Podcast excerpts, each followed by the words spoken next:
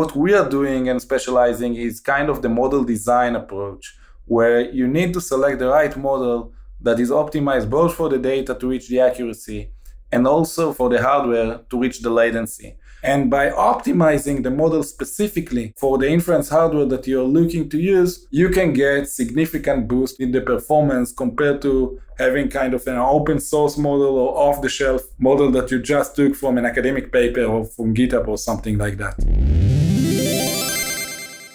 Big thanks to our partners Linode, Fastly, and LaunchDarkly. We love Linode. They keep it fast and simple. Check them out at linode.com slash changelog. Our bandwidth is provided by Fastly. Learn more at fastly.com and get your feature flags powered by LaunchDarkly. Get a demo at launchdarkly.com. This episode is brought to you by our friends at RudderStack, and we're calling all data engineers to check out RudderStack Cloud and start building smart customer data pipelines. RudderStack is warehouse first, no more silos. RudderStack builds your customer data lake on your data warehouse, not theirs, enabling all functionality of a CDP with more security and retaining full ownership of your data. It's open source and API first. RudderStack can be easily integrated into your existing development processes, and because they're open source, you can see all their code so you don't have to worry about vendor lock in or black boxes. And best of all, they have transparent pricing. Stop paying your CDP a premium to store your data. RudderStack is free up to 500,000 events, and pricing scales transparently from there. Learn more and get started at rudderstack.com. Again, rudderstack.com. That's R U D D E R S T A C K.com.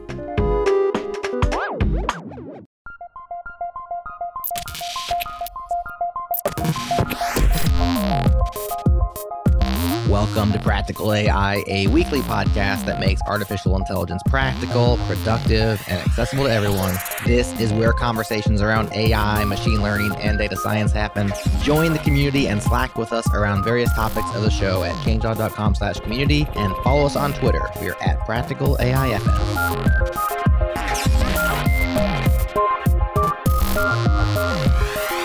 Welcome to another episode of Practical AI. This is Daniel Whitenack. I am a data scientist with SIL International, and I'm joined as always by my co-host Chris Benson, who is a tech strategist at Lockheed Martin. How you doing, Chris? I am doing very well. It's uh, dog days of summer as we record this, and uh, just try not to melt. Yeah, yeah. It's hot like you're sitting right on top of a bunch of GPUs or something. That's exactly right. yeah. well, speaking of hardware, today's episode is kind of connected to that. Really excited to have Yonatan Geifman with us, who's CEO and co founder of the deep learning company Deci. Welcome, Yonatan. Hi, thank you for hosting me. How are you? Yeah, doing wonderful. So I know a lot of what your company does is related to productionizing models, optimizing models. There's a bunch of things that you do related to optimizing inference. And I'd love to dive into all of that as time goes on. But maybe let's just start out by talking about why should we care so much about inference? So, a lot of effort and I think screen time, if we want to put it that way, in terms of Twitter and other places, is, is put on the training side of things and scaling up training. But why do deep learning and AI practitioners need to be concerned about inference? So, actually, the first thing to be concerned with is the training. But after you finish building a model, then you need to deploy it somewhere. It could be in the cloud or in the edge. And when you are going to deploy it and do serving or inference at scale, you must be concerned or think about how this model is going to perform in terms of latency or throughput. What is the operational cost of this model? Or are you actually able to deploy it on the edge device that you want to use in order to serve the inference of that model? And it's kind of the second phase of the development cycle after you reach the accuracy, but you must think about it at the beginning when you choose the model in order to know that you are going to finish the project with a model that meets the SLA of going to production in your environment with your characteristics of performance that you are looking for in production. If you think about it, you'll see that a model is trained once or once in a while, but the inference workload is huge because it's kind of linearly scales with the amount of data in production. So if you think about an organization that, for example, develops a self-driving car, you'll think about the number of data scientists that doing the training work, building the models, each one of them needs some amount of GPUs in order to do his work.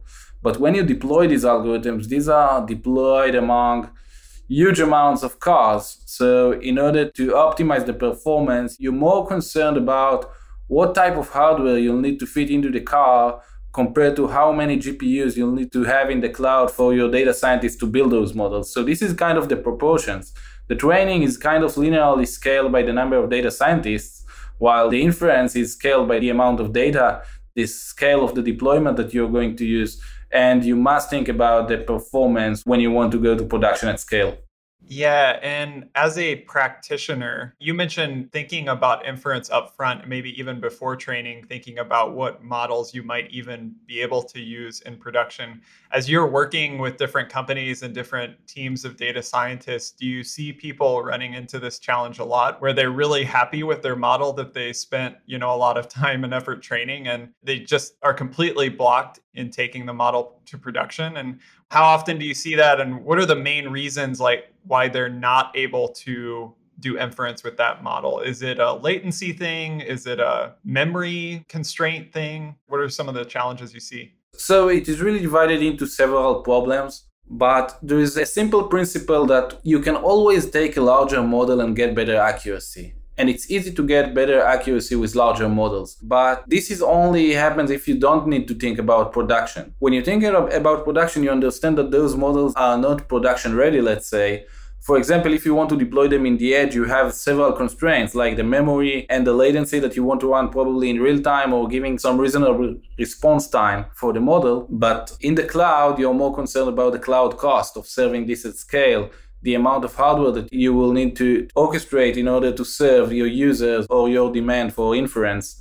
And this is kind of the things that you need to take into account while you develop your model, because as I said at the beginning, going larger is easier to get accuracy, but it's not easier to get deployed. So we see companies all the time getting some huge models, trying to fit them into small devices for edge inference, or companies that just understand that they took the largest model that they can have and get the right accuracy, but then they're starting to scale and see the costs of running these inference workloads, and then trying to think about, okay, how can I reduce those GPUs costs or the CPU cost in, in running production in the cloud? And this happens all the time. So our approach is think about these problems at the beginning while you start development, choosing the right architecture at the beginning instead of kind of having a trial and error iterations when you get to the accuracy, but then you understand that you need to change the model in order to get it productized. Yeah, and I actually have a follow up on that, mainly because I only have a certain sphere of experience and I only know what my organization does and what some other organizations do. Just for my own curiosity, how often are you seeing people use GPUs on the inference side versus just CPUs? Do you see that being done more and more? Or you know what's the majority of inference use cases that you're seeing? Is it inference on gpus or inference on cpus maybe specifically thinking about cloud deployments. Edge deployments might be somewhat differently but thinking about cloud deployments at organizations that you work with is it often inference on the gpu or is it often inference on a cpu I think that it really depends on the task that you're trying to do the inference and what are you trying to achieve. I think that if we're talking about video analytics workloads, you must use GPU. You have a lot of data. You want to process the data, the images in high resolution. You need a GPU performance. If you're talking about having some queries of NLP model, usually find those deployed on CPUs, but it doesn't matter because both of them are getting expensive when you get to scale. So if you look about, for example, prices on the cloud for having a four core CPU and a T4 GPU, it's approximately the same. So it's not like the problem is only the prices of GPU. Also, the compute of the CPU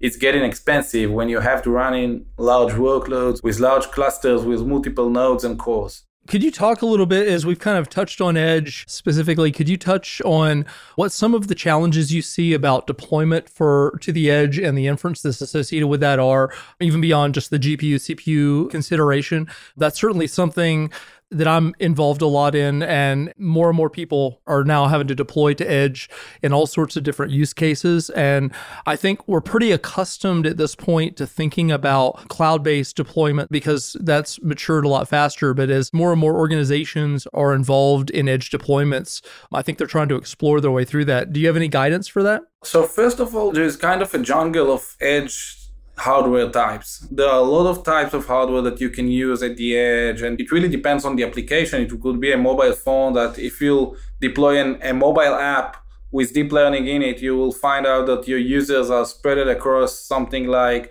10 or more types of hardware from iOS with the ANE of Apple and Samsung devices with the Qualcomm Snapdragon and hardware types like that. So first of all, you need to understand what hardware your users or you are going to deploy on. That's the first task. Then you need to understand kind of what is the software stack that is best to use for that type of hardware. If we're talking about Apple devices and iOS, we have the Core ML, but most of the other types of hardware will probably be better running with TF Lite or those frameworks that are optimized for edge inference. And above that, you need to understand kind of what is the limitations of the hardware that you're going to use. For example, memory constraints, memory bottleneck of loading the weights, loading the data, and stuff like this. And the performance, what are you going to get if you will run, for example, an object detection model on a Jetson? How many frames per second are you going to get? How many video streams can you put on that Jetson? And this is kind of something that if you'll get to the accuracy, you'll finish building the model and only then we'll measure it on the device that you're looking to deploy on, you'll get back to square one to redesign the model in order to get the SLA, the latency that you're looking for at the edge. And those are things that you need kind of to have an holistic approach and to see how you solve all of them together. It's kind of a multi constraint optimization where the accuracy, the latency, and the model size are things that you need to consider together when building an edge AI application. And that maybe leads me into another question about that. I do want to get into the specific like methods and technology that you've been involved in developing.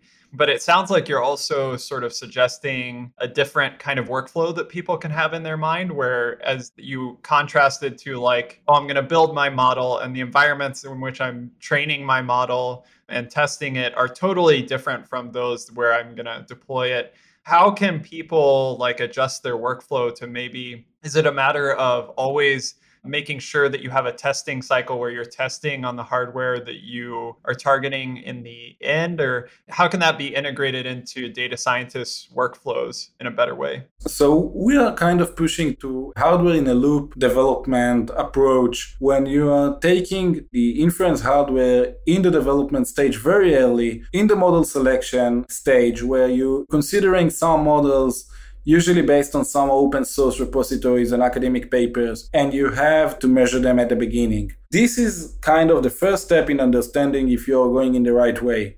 After that, you need to understand or think how can you bring that model that meets the SLA to the accuracy that you're looking for. So this is kind of an opposite approach than first reaching the accuracy and then reaching the latency. And this is for edge applications with constraints about the latency and the model size that those are need to be considered at the beginning and not at the end. Makes sense. I am wondering maybe if you can just give like a broad stroke sketch of what people uh, like let's say that they get to a point where they have the model that they want and it's not quite optimized for the hardware target that they have in mind. Maybe there's too much latency or they need to shrink the model or something. What just sort of generally are people trying out there in terms of methods for optimizing their models for inference on certain hardware? There's something we call the inference stack, where at the bottom we consider the hardware itself. On top of that, we have a layer that we call it the drivers and the graph compilers. So, for example, the OpenVINO for Intel CPU or the TensorRT for GPUs. On top of that, we have have like open source methods like pruning and quantization Pruning is a method to reduce and eliminate unneeded neurons and connections in the network, and quantization is representing the weights and the activations of the network in lower bit representation, like 8 bit or something like that. So those all are kind of open source and public methods and techniques in order to build more efficient inference. On top of that, what we are doing and specializing is kind of the model design approach, where you need to select the right model that is optimized both for the data to reach the accuracy and also for the hardware to reach the latency. And what we understand today is that different hardware type prefer different types of model. I will give a simple example. If you think about GPU, which has parallelism capabilities, it will prefer large, wide uh, layers with fewer layers in the network because it can parallelize the layer itself, but it cannot parallelize between layers. In contrast, in CPU, there's low parallelism capabilities, and you will probably prefer having narrow layers with less neurons, but you can have more layers. And this is kind of a general idea how the inference speed could be affected by the model structure. And by optimizing the model specifically for the inference hardware that you're looking to use, you can get significant boost in the performance compared to having kind of an open source model or off the shelf model that you just took from an academic paper or from GitHub or something like that.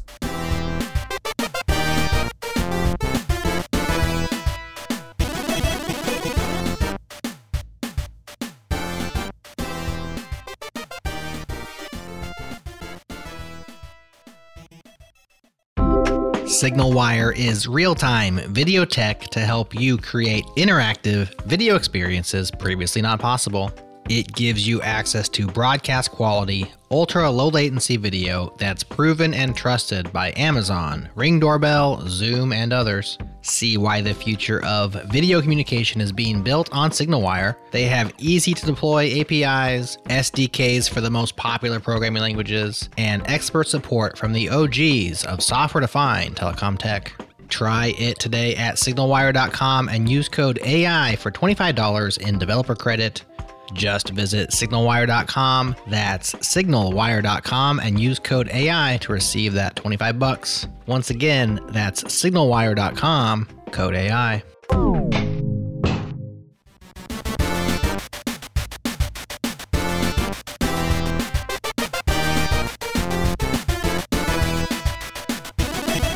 Jonathan, I, I want to maybe get into some of those design aspects that you were talking of. And I find it fascinating that you're sort of diving into this area of thinking about what sorts of layers run best on what sorts of hardware.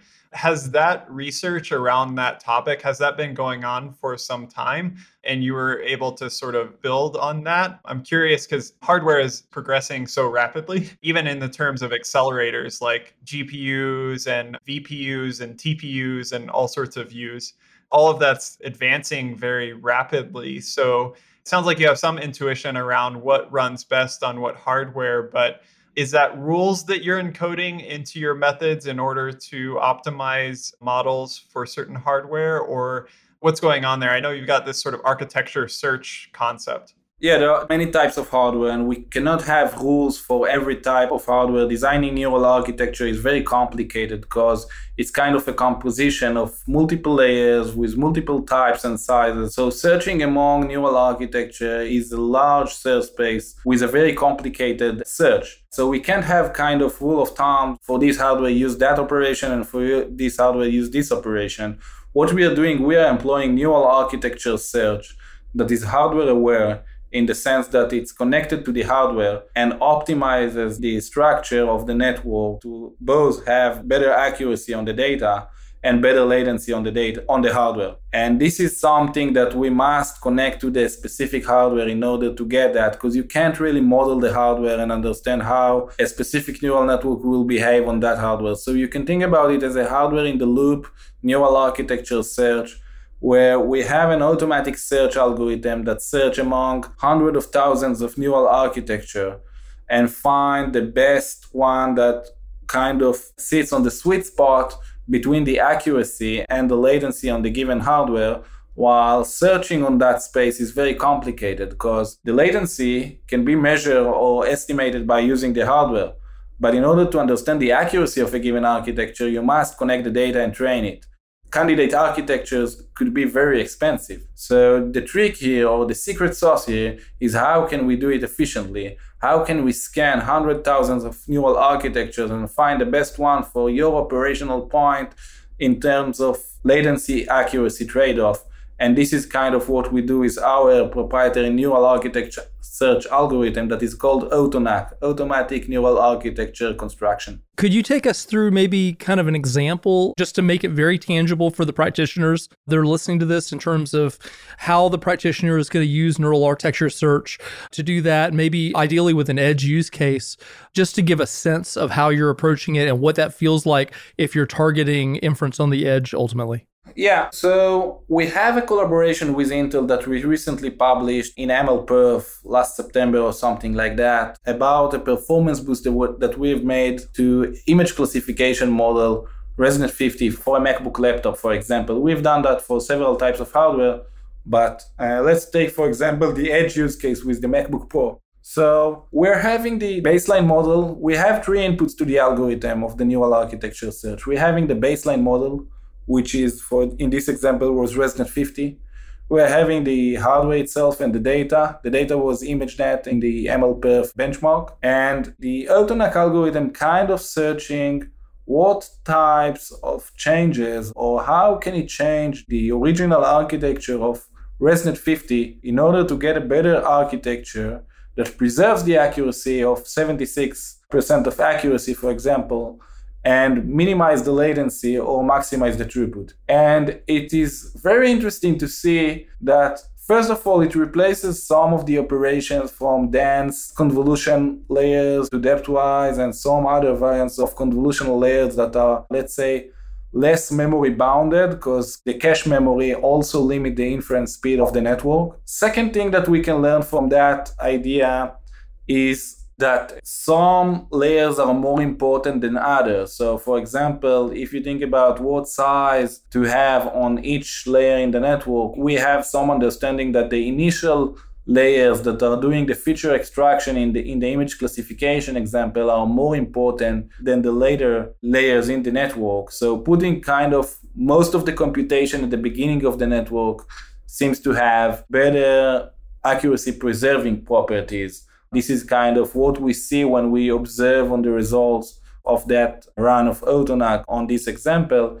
And we end up with a model that is faster in something like 3x compared to the baseline and having the same accuracy. So this is kind of how we take an algorithm that is fully automatic and try to do a postmortem to understand what happened there, why the output of these algorithms look like that, why the initial layers haven't changed or almost haven't changed, but the later layer have changed significantly, replaced to other types of layers. Their size was smaller, and some other changes that we observe on the result of the algorithm. So I want to actually get back to that later because it's really fascinating that you can sort of use these tools to learn more about the types of things that work well architecture design wise on certain hardware. That's really interesting.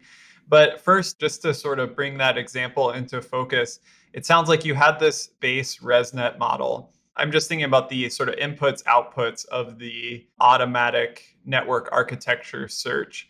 Like if I'm a practitioner and maybe I have my own custom model for object detection or a custom model for speech recognition or whatever it is, and I've trained that, then in terms of doing this automatic neural architecture search, I'm assuming one input to that is the sort of serialized version of my model in whatever format it's in. You also mentioned that a data set was input to that. Maybe you could give some details on that. So, why is the data set input? Is that so that you can make sure that you're not optimizing just for the hardware, but you're also optimizing to make sure that performance doesn't degrade in terms of prediction performance? And then also, do I need to have access to like the specific hardware that I'm targeting? So I need like this data set, and then do I need like the specific hardware that I'm targeting and run the automated neural architecture search on on that hardware, or how does that work? Yeah, so you got it right. Let's formulate the equation that the neural architecture search is trying to solve we are talking about minimize the latency of the model on a given hardware subject to getting an accuracy that is above the given threshold. So the latency of the architecture or the model can be measured without training in most of the cases on the hardware. So we don't need the data to understand what is going to be the latency of ResNet 50 on a CPU of Intel. but the accuracy is data dependent. And if we want to put that constraint, and obviously we want to put that, we need to have the data and verify that the model that is selected by the minimization problem of the latency still meets the accuracy requirements. Because if we'll not put the accuracy constraint, we'll end up with a model with one neuron that predicting nothing. So this is kind of the composition between the latency that is measured on the hardware and the accuracy that is measured on the data. Could you talk a little bit more about kind of the output path on that in the sense of if, let's say, that you have a model that's doing object detection, or it could be anything really, and you want to put it on maybe a platform that's on the edge that is uh, has a bunch of sensors, maybe a bunch of cameras pulling in when you're going through the training process, how are you accounting for kind of that variability out there? You know, kind of going back to if you're not targeting the hardware in the architecture search that you're going to deploy to, how do y'all account for that? How do you say, ah, there's a very unique configuration for my output target, my deployment target? How do you approach that? Are you asking what happens when we don't know the hardware in production? Well, yeah, I guess just like if you're targeting a particular environment that may be customized fairly significantly for deployment, as more and more practitioners are now kind of getting out of the data center and they are putting things on drones and they're putting things into automotive being a big one, obviously. Anything like that that's out on the edge and kind of has a custom environment, what does that look like from a practitioner perspective, kind of out of the theory and into the hands on? So we prefer to connect to the actual hardware that the model is going to be deployed on. So for example, if it's Jetson, we connect yeah. the exact Jetson model to the neural architecture search. If we don't know that, we need to have some proxies. So a good gotcha. proxy might be the number of floating point operation, but we know that this is not such a good proxy and some other methods like uh, pruning target this metric, but this metric correlates to latency only on CPUs. So having proxies there, it's not the right approach in our perspective. Measuring the metric that really matters on the actual device is the way to go in my perspective. Like measuring the actual latency, measuring the actual throughput on the device is the way to go in order to understand the exact performance that you're going to see in production. Because I can show examples where I cut the flops in factor of two and the latency is getting slower on GPU, on Jetson, or on some types of devices. So these proxies are very problematic today. And I think that this is kind of the interesting part of doing hardware aware neural architecture search compared to, to other compression techniques, like I mentioned, as pruning that reduces the number of flops or the number of parameters or any proxy for the size or the complexity of the network. So, Yonatan, as you're working in this space, one of the big things that I always start thinking about when I think of optimizing networks in this way is that there's just so many different types of layers and custom layers that people are using and new stuff coming out all the time. So, what has it been like sort of maintaining your search space over time and growing that space to sort of include new things as they're coming out? How do you approach that as an organization and figure out how to expand that search space and what to include and what not to include? So that's a good question because the research field of deep learning is progressing very fast and we have a team of researchers that sitting on the latest academic papers that propose all those new layers and those new operators and kind of reproduce all these models to understand which type of layers, which types of techniques are worth adding to the search space of the neural architecture search and which are not. And actually, the result is very interesting. In most cases, for example, if we'll take the computer vision domain, the basic operators that are well known for the last five years or something like that are performing the best. So some of the tricks that we see now are not improving so much compared to using those blocks and operators that built ResNet and MobileNet and EfficientNet and those networks. So having the right composition of operators is more crucial than having all those fancy tricks that showed up in, in the last two or three years. This is something that we see. It's quite general claim. There are some cases that we see things that worth adding to the search space, but in general, I would say that it's not so easy to beat a ResNet model that is quantized and use the graph compiler like TensorRT or something like that. And you need to work hard in order to beat it. So this is kind of how we see all the advancement. Of course, we have other advancement in other fields like training tricks, optimizers, and stuff like this.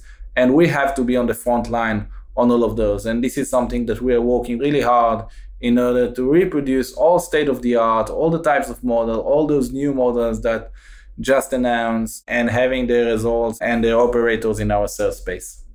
And a follow up on that, I guess, which is related to that approach is on the one side, you have all of these different types of architectures. On the other side, you have all of these different tasks being solved with deep learning models and, and AI models.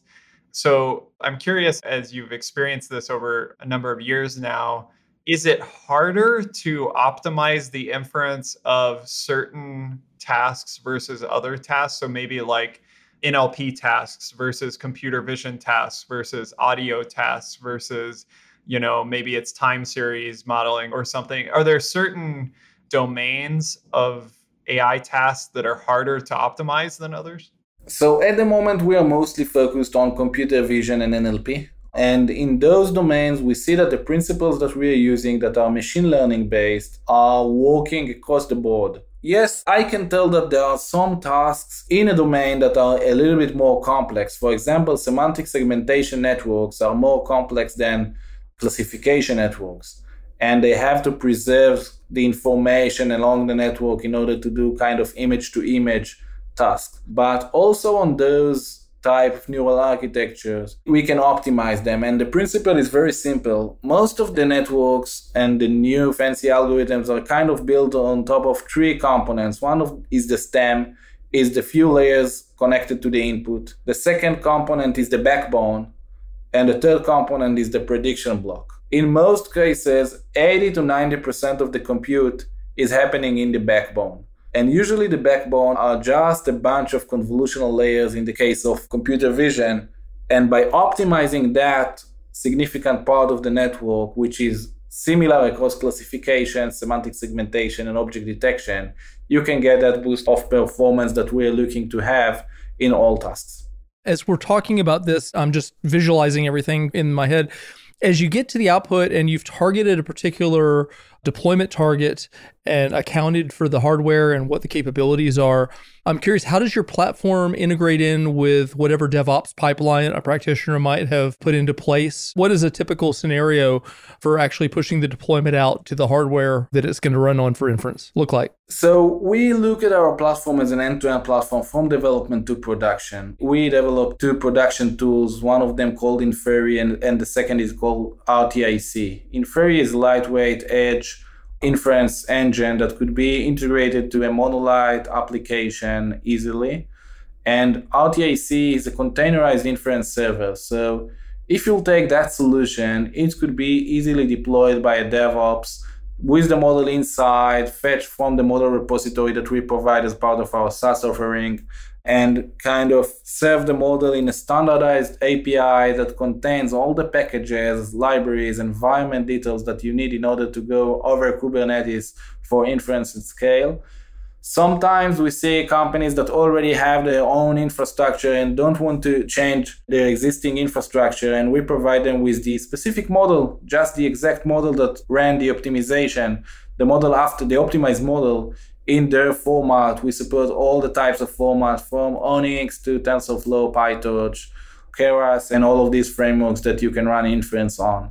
So this is kind of the two ways to get Deci optimized model to a production environment, either by our deployment tools or getting the model and using your existing stack. I'm just kind of browsing around on some of the information about Deci and super fascinating. One of the things that I see is this idea of DeciNets, which you share about and share some of the sort of successes that you've had taking this approach in various domains for various types of models. Could you just share a few success stories in terms of what you've been able to achieve performance wise with this approach?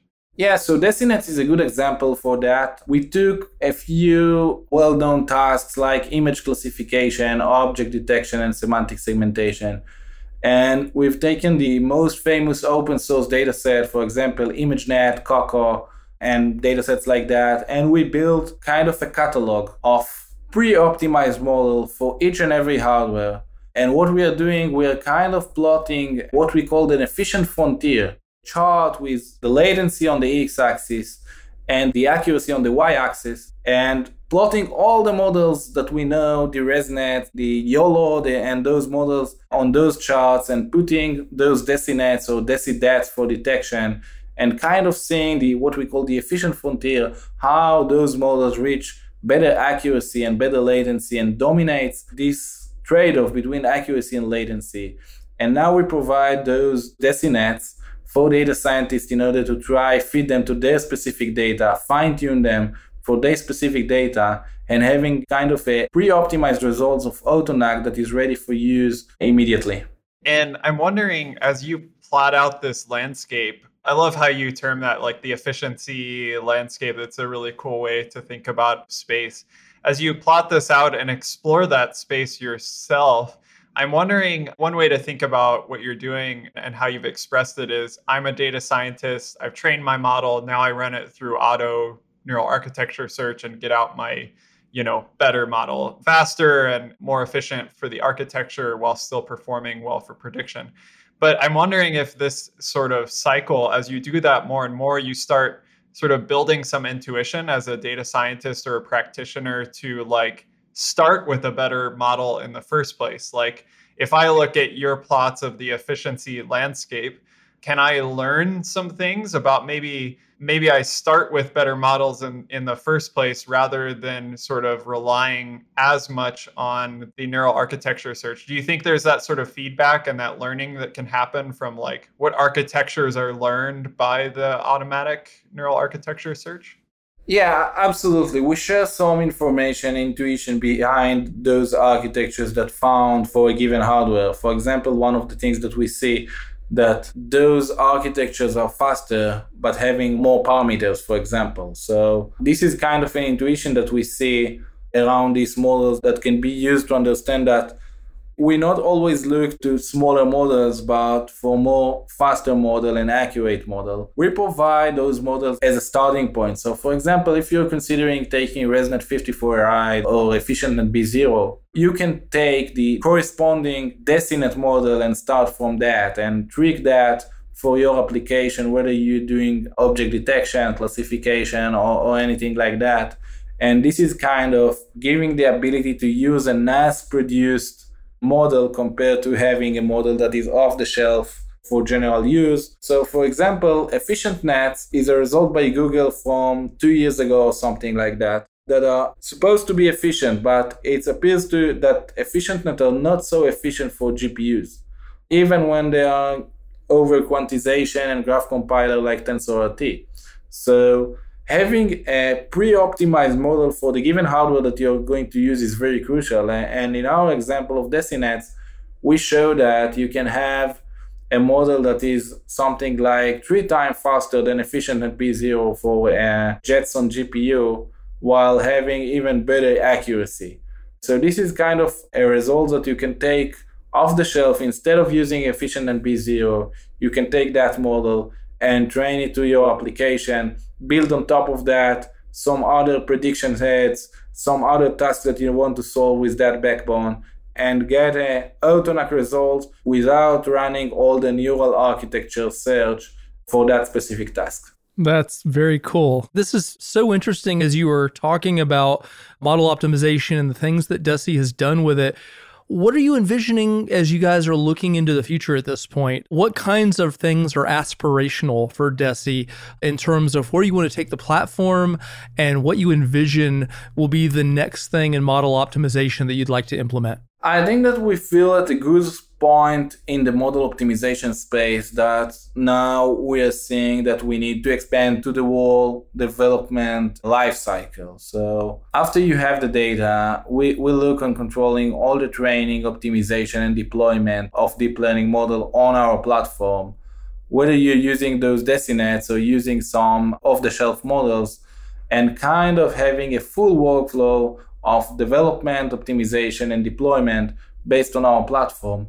That's because we understand that there is kind of a triangle that we can draw that is on one edge we have the model, on the other one we have the data, and on the last one we have the hardware. And this is kind of a combined optimization that every data scientist need to understand how they solve that. And we are kind of providing the tools to solve this, optimize this triangle. And for now, we are mostly focused on the model side. But in the future, we'll be also focused on the data and the hardware side in terms of not having them fixed, but having some techniques for data enrichment, data augmentation, self supervised learning, having some hardware recommendation system, maybe having some FPGA capabilities and having our hardware that is optimized for the given model. And this is kind of the far future about how I see optimization in its full. That's awesome. Well, I'm really excited that we got to talk through this because I know I learned a lot about this neural architecture search and the things that you're doing. So, really impressed with, with where you're headed with this and appreciate you taking time to join us and chat with us about it. Sure. Thank you very much. It was great talking to you, and I look forward to hear the episode. Thank you for listening to Practical AI. We have a bundle of awesome podcasts for you at changelog.com, including our brand new show, Ship It, with Gerhard Lazu, a podcast about getting your best ideas into the world and seeing what happens. It's about the code, the ops, the infra, and the people that make it happen. Yes, we focus on the people because everything else is an implementation detail. Subscribe now at changelog.com slash ship it or simply search for ship it in your favorite podcast app. You'll find it. Of course, the Galaxy Brain move is to subscribe to our master feed. It's all changelog podcasts, including practical AI and ship it in one place. Search changelog master feed or head to changelog.com slash master and subscribe today. Practical AI is hosted by Daniel Whitenack and Chris Benson, with music by Breakmaster Cylinder. We're brought to you by Fastly, LaunchDarkly, and Linode. That's all for now. We'll talk to you again next week.